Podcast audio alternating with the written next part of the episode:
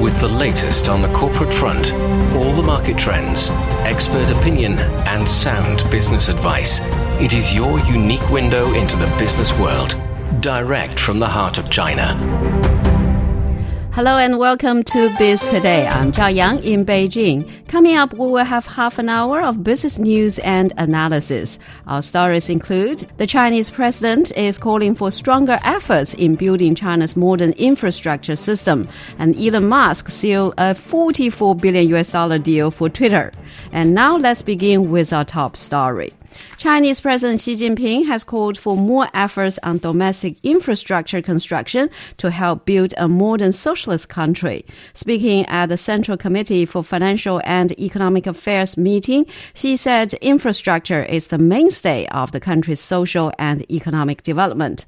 Participants at the meeting stressed the need to upgrade the traditional infrastructure facilities and step up construction of new infrastructure. Efforts should also be made to improve transportation, energy, and water conservancy infrastructure networks, they said. For more on this, join us on the line now uh, are Dr. Wang Dan, Chief Economist of Hang Bank China, and also Einar Tangen, Senior Fellow at the Taihe Institute. So welcome to our show. So first, Einar, the meeting has said China needs to bolster the construction of infrastructure in fields like transport, energy, etc., etc. So tell us why the infrastructure construction is emphasized now.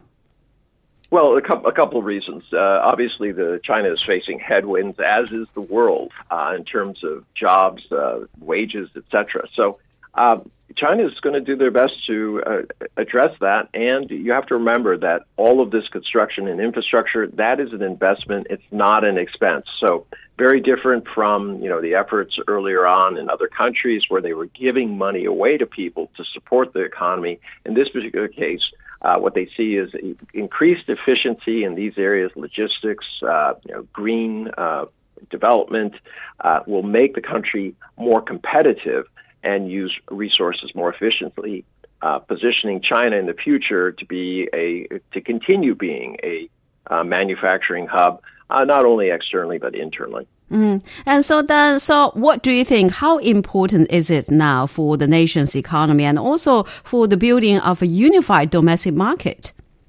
Uh, right now, for macro policies, there are limited things that China can do. Um, because the U.S. Is, is in this cycle of hiking its interest rate, China really doesn't want to expand its monetary uh, policy by too much.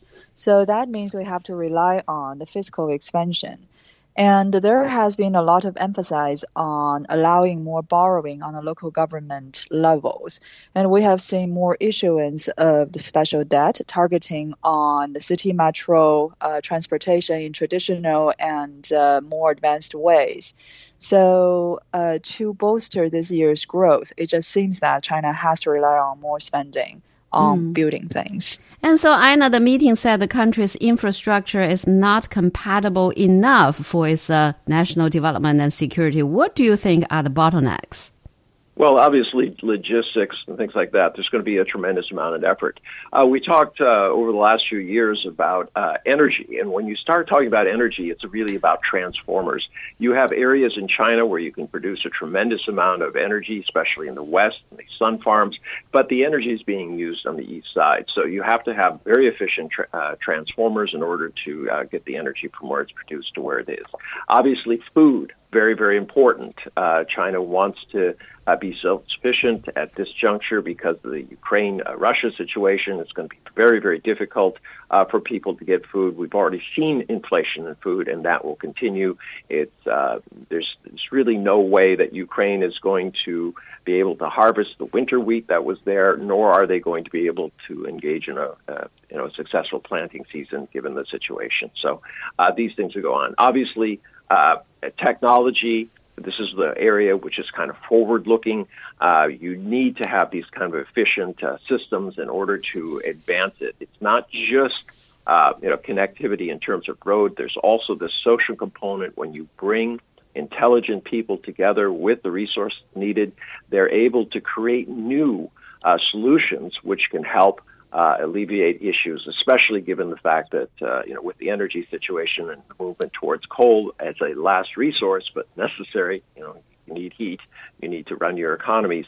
Uh, technology, especially in areas like nuclear, uh, fusion, uh, fusion, fusion etc. These are going to be the uh, game changers uh, and possibly the only way that we can avoid a climate catastrophe. Mm. And so then, actually, Einar mentioned technology, the new types of infrastructures such as the supercomputing, cloud computing, the artificial intelligence platforms uh, will be included in the government's uh, infrastructure push. So, what do you think about the potential in this, you know, new infrastructure? The potential in building and strengthening many of those new infrastructure is quite substantial, and it is one of the main bottleneck for China's industrial upgrade. Um, but if we're talking about uh, its role in boosting national growth, then that it will be limited at this point. Um, because many projects that can be done is already are already under construction. Uh, usually, those kind of digital infrastructure, uh, depending on how you count it, uh, we think it, it's about 10% of total spending in China's infrastructure. And that is quite substantial, but really not enough to reverse the downward trend in growth. Mm. And so, Einar, so how do you think will the investment in these areas help to drive China's uh, industrial upgrade? Well, I mean, it'll, and be a tremendous improvement. Any kind of efficiency that you enter, uh, that you um, put into a system, puts you at a competitive advantage. Now, what do we have a, a situation with rates going up uh, in the United States and also in other parts of the world? It's going to be less likely that people are going to build capacity, especially you know looking at a potential downturn. So, if China continues to position itself as uh, the efficient provider by addressing these bottlenecks, uh, in you know invoking this kind of digital economy 4.0 into its factories and manufacturing processes, it's going to be at a competitive advantage. Uh, not only during these hard times when people need cheaper goods because they can't afford anything else, but also coming out of it uh, it, it's always going to be a good situation. It's a counter uh, to rising uh, wages, which China wants but you can you know pay people more if you create more efficiencies on the other end in terms of the processes. Mm. And I know actually the infrastructure construction basically include those facilities to support uh, physical connectivity and also the information con- uh, connectivity. So what needs to be done, or where should we put our focuses on? When you start talking about uh, the communication side, what you're really talking about is this movement to the cloud. If you start looking at the numbers terms of the industry of what is going into the cloud. You have like Huawei, uh, which came out recently with their, their earnings report, which revenues were down, but you start looking at what they're putting into investment uh, in research and development, and it's very heartening. And what they're telling you is that look, there are tremendous efficiencies uh, that are out there, and they're going to be uh, selling every service in the cloud. Why? Because it's more efficient. You don't have to have people installing it. You know, you don't have to have this big IT department. Basically, you can get on your phone and it becomes a supercomputer uh, when you need it to be because you need a tough calculation or a tough answer or a set of data. Uh, it's all available, and that's uh, the movement. Mm. And then, so we've talked about the uh, infrastructure construction, but how much do you think that uh, this investment in the infrastructure could help counter the headwinds facing the economy? Uh, right now, the headwinds uh, or the downward pressure in the economy are mainly coming from two sources. Uh, one is the depressed consumption, and the other one is uh, the weak property market. And we did a back of the envelope calculation, and it looks like with the current plan of infrastructure spending, it can pretty much negate the loss in the property market and uh, investment in total is about 40% of China's GDP, and that is quite substantial. But the other downward pressure is uh, the consumption side. Um, it accounts for almost 60% of the GDP, and now the slowdown uh, is quite significant. And in March, actually, the retail sales turned negative growth.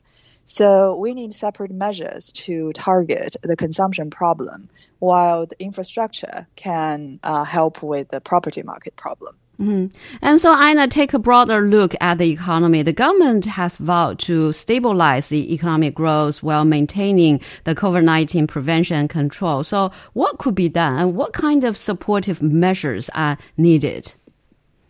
Well, I, am going to disagree slightly with Dan. Dan. I mean, I, I, think that the infrastructure investment plan does address jobs because, you know, when you start looking at the construction industry as a whole, it's almost 26% of the GDP. It was at least in 2021. Um, so you, you have a situation where you create jobs. Uh, local economies are affected because all these projects are, are, are, local. They're spread out over over China. This creates opportunities for small and medium sized enterprises, uh, and that includes profits, jobs, and wages. And that's really what is necessary to reverse this downward trend in consumption. People aren't consuming, one, because they don't have confidence, and two, because uh, they just, you know, jobs are down. You know, you're looking at 10 million uh, new college graduates going into a market uh, that is already saturated. There have been uh, uh, hundreds of thousands of layoffs in these high tech industries, or which were you know once booming, things like that. So you have to put these people back to work, put money in their pockets, and go. One thing that I think people should be aware of is as soon as China transitions from pandemic to endemic, you're going to see a burst of spending, this kind of revenge spending, especially in the tourism areas as uh, Chinese netizens decide to go abroad. That you know all these trips that they delayed, uh, relatives that they want to see, and that's going to uh, you know really change things. And I think the confidence coming out of that, assuming that uh, China continues on its course, is able to handle the pandemic, is going to be very big. It'll put the Chinese consumer way ahead of everybody else in terms of uh, confidence that their government can deliver what is necessary for the economy as opposed to other ones. So I think you're uh, towards the end of this year, you're going to see some very, very rapid growth in China, despite headwinds in the rest of the world. Mm-hmm. And then, so also on the performance of China's industrial sector, China's industrial profits was up 8.5% in quarter one. So, what are your key takeaway from this figure? Uh, China's industries have been performing very well after COVID. Uh, even this year, the level of growth is slower than last year, but uh, still significantly higher than the pre-COVID level.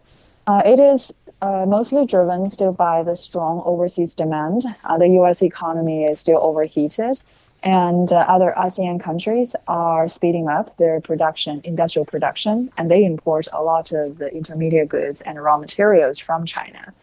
Um, and we have seen this very strong push for China to upgrade its industrial supply chains. And that has improved uh, in a way, the capacity for uh, the leading companies, the leading factories in different sectors in manufacturing. Mm-hmm. And uh, that's also why we see a wider gap uh, between the profitability of uh, the bigger companies and smaller companies.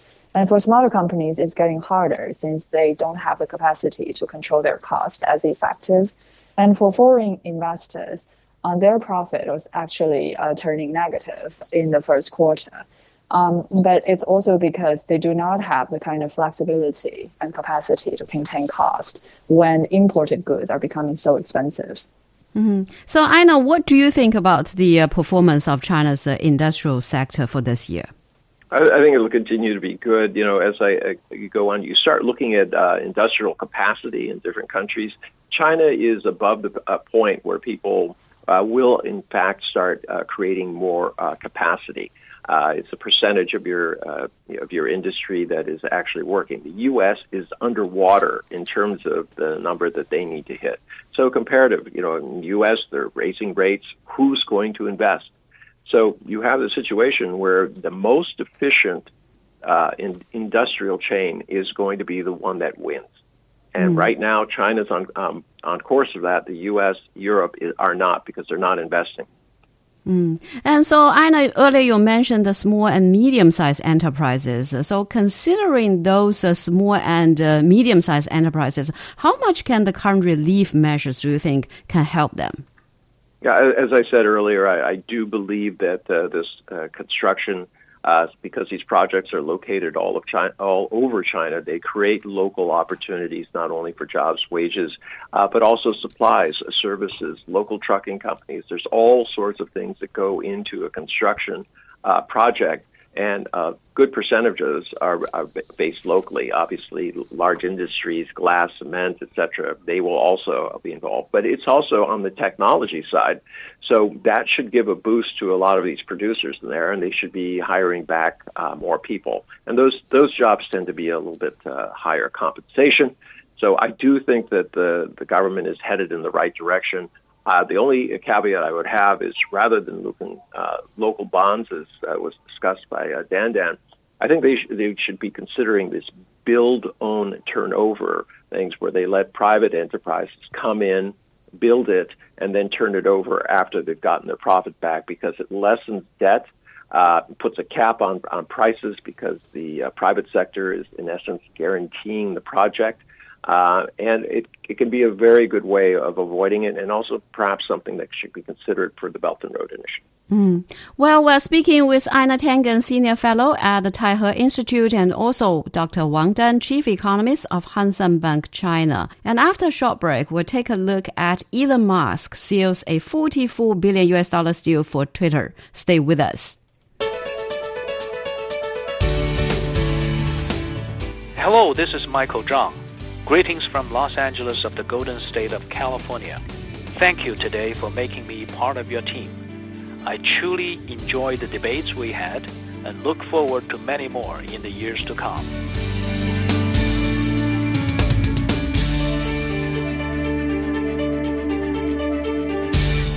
You are listening to Biz Today. I'm Zhao Yang in Beijing. Elon Musk has reached a deal to acquire Twitter for about 44 billion US dollars. The social media platform will become a privately held company after the sale is closed. CGTN's John Terrett reports from New York.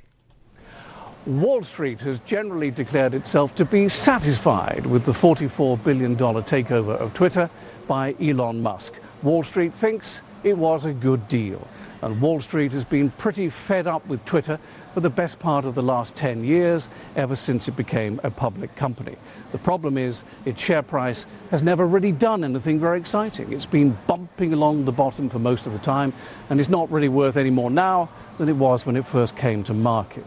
So here on Wall Street, 50 year old Elon Musk is considered to be a business genius, one of the few people in the world, and probably the only person in the world, who could actually pull off such a deal, which he did do. It's interesting to note, though, that he still needed the help of the banks, even though he is the world's richest man. The banks, Bank of America and Morgan Stanley, are involved, helping him out. You presume that in return, they think they're getting an insight not only into Twitter, but also quite likely Tesla and SpaceX as well. The banks produced a report for the Twitter board saying that at $54.20, Elon Musk's bid for Twitter was fair and that they should consider it. And the report also said that Twitter may struggle on its own to get to that share price level of 54.20. Wall Street, for the longest time, has wanted Twitter to be revamped along the lines of Instagram and TikTok, which is where the eyeballs are these days. So, as it prepares to lose Twitter, probably by the end of the year, what kind of changes might be coming up? Well, not much is known about what Elon Musk's plans for Twitter are, but he did pay $44 billion, so he must have some serious, very definite plans. Among the changes we think could be more fun on the platform. Less moderation. He's often cited Twitter's policy of free speech, and this opens the door for Donald Trump and a possible 2024 White House run. Twitter, of course, relies on advertising, so if he goes down that route, he's going to need to beef up the advertising intake. Or will he go for a subscription model, possibly funded by the cryptocurrency Dogecoin? The staff are worried that he will downsize the company. They're concerned about their jobs. When the news about Twitter being taken over by Musk came out on Monday, it literally lifted the whole of the stock exchange. The markets were in the green, whereas they'd been in the red before. A different story on Tuesday, though. Twitter down 4%, Meta down 3%, and Snapping down 4%. John Terrett, CGTN, on the trading floor of the New York Stock Exchange. Well, then, first of all, I want to get into the specifics of this deal, the 44 billion US dollars. Why do you think Elon Musk wanted Twitter so badly and why go private? Well, Elon Musk claims that he wants to make online speech freer. Uh, he has expressed that repeatedly in his previous tweets. Um, but he doesn't want to do this with a lot of regulators and other members on the board on his tails. Uh, so by going, by going private, uh, the Twitter stocks uh, will essentially be taken off from the New York Stock Exchange first, and then he doesn't need to update about its business to regulators or to the Wall Street. He can just make whatever unpopular changes to Twitter without affecting the valuation of the company. Hmm. And so, Einar, so did Elon Musk get a good deal, or who are the winners and losers in this? Well, I mean, he's going to be the biggest loser here. Uh, you know, he's a boy genius, and I, when I say that, I mean he is undoubtedly one of the, the most brilliant minds that we've had in, in many, many years. Uh, but he also acts like a child. I mean, you know, he, I'm going to put Coke back into Coca Cola and take it over. Hmm. Uh, you know, the, this, because the guy didn't use my sub to rescue some uh, boys who were trapped in the cave, he's a pedophile. I mean, there's a whole string of things uh, that are associated with, you know, very juvenile behavior. Um, it's not clear that there's any business strategy. He can hint around or whatever. Uh, but, you know, the issue with uh, Twitter is they have not been able to respond uh, to Google and Facebook in terms of numbers of viewers. Maybe he can do that through, uh, you know, he can get a bump through his, you know, personal following and things like that. He can try to make it more interesting, but if he starts taking down the content moderation, he's going to run into problems regulatory uh, with the U.S., also the EU, which has already fired a cannon shot across his bow, saying, "Don't think you're going to just, you know, yeah, let this thing go wild." We do have rules in the EU. He's going to struggle with that. Um, you know, he can go to a subscription-based uh, fine, but it's it's it's not really there until he gets the number of of uh, users up, his pay per click advertising is is just not going to take off. There's too many too much competition. Somebody said, "Oh, he can raise the price." Mm. Right. Only he can only raise the price if people have nowhere else to go, and they have plenty of other places. Mm-hmm. But I know what does the future hold for Twitter? Can Elon Musk fundamentally change Twitter? There will be changes to Twitter. I mean, he, he's obviously going to imprint his own style on it. Uh, some people think that he's uh, doing this kind of Rupert Murdoch thing, where he he's buying up a property that gives him a huge, uh, you know, megaphone out into the world, uh, and that this is part of some sort of uh, plan to, uh, take it politically.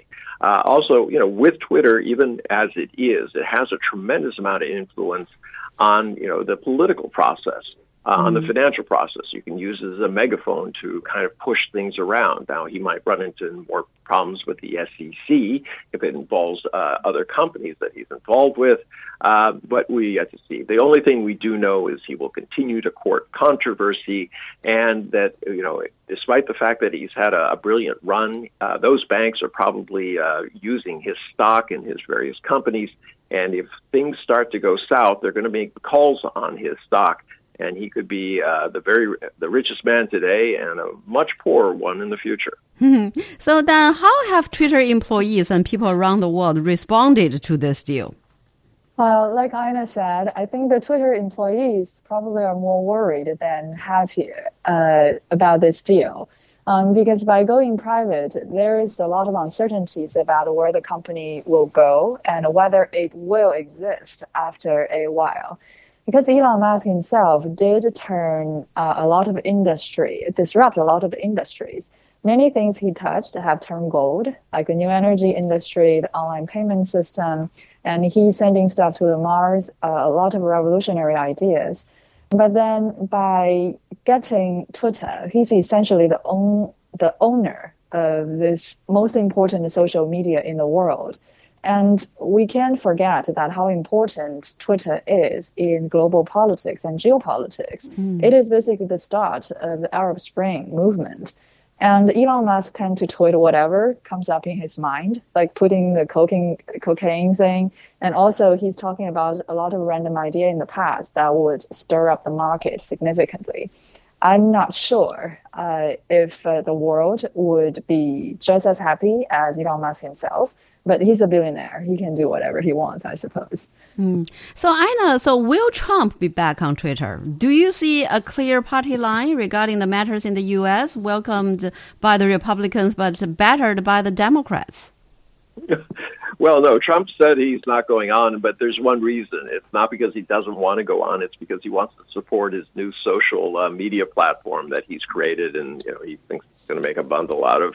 Um, so uh, yeah, don't don't don't look for him to go back on there unless his uh, struggling platform continues to underperform. But noticeably, their stock was uh, just stratospheric, uh, went up big time after the Twitter announcement. Not certain, quite certain what the nexus is. Uh, maybe he thinks uh, people think that his supporters will somehow move en masse away from Twitter because of Elon Musk. I doubt it my guess is that many of the people who support Trump also like Elon Musk, and for the same reasons. They're mercurial people who are hard to figure out and uh, seem to just move in random directions. Mm-hmm. And then, so now Elon Musk he owns so much, but do you see any regulatory hurdles as well? Um, not as much as when Twitter was a listed company. Uh, now Elon Musk still has legal obligations, but for uh, the stuff he enjoyed tweeting, uh, I don't see uh, much string attached. Um, because previously, for example, he was talking about uh, when Tesla's stocks reached $420 per share then he would make Tesla go private. That was back in 2018 or 2019, uh, 2018. And after he said that, then SEC fined him $20 million for uh, basically uh, disclosing information that was not supposed to be out there to uh, make speculations. And uh, for Twitter, uh, the similar kind of regulation won't be there. if Elon Musk wants to tweet things clearly he has some conflict of interest in, like the Tesla or the SpaceX or some other business he tried to get into, uh, he can't really be punished. There might be warnings, but I just can't see any legal consequences from doing that. Well, thank you for both of the two guests. And that was Wang Dan, Chief Economist of Hang Bank China, and also Einar Tangen, Senior Fellow at the Taihe Institute. And that's all the time we have for this edition of Biz Today. I'm Zhao Yang in Beijing. Thank you so much for listening.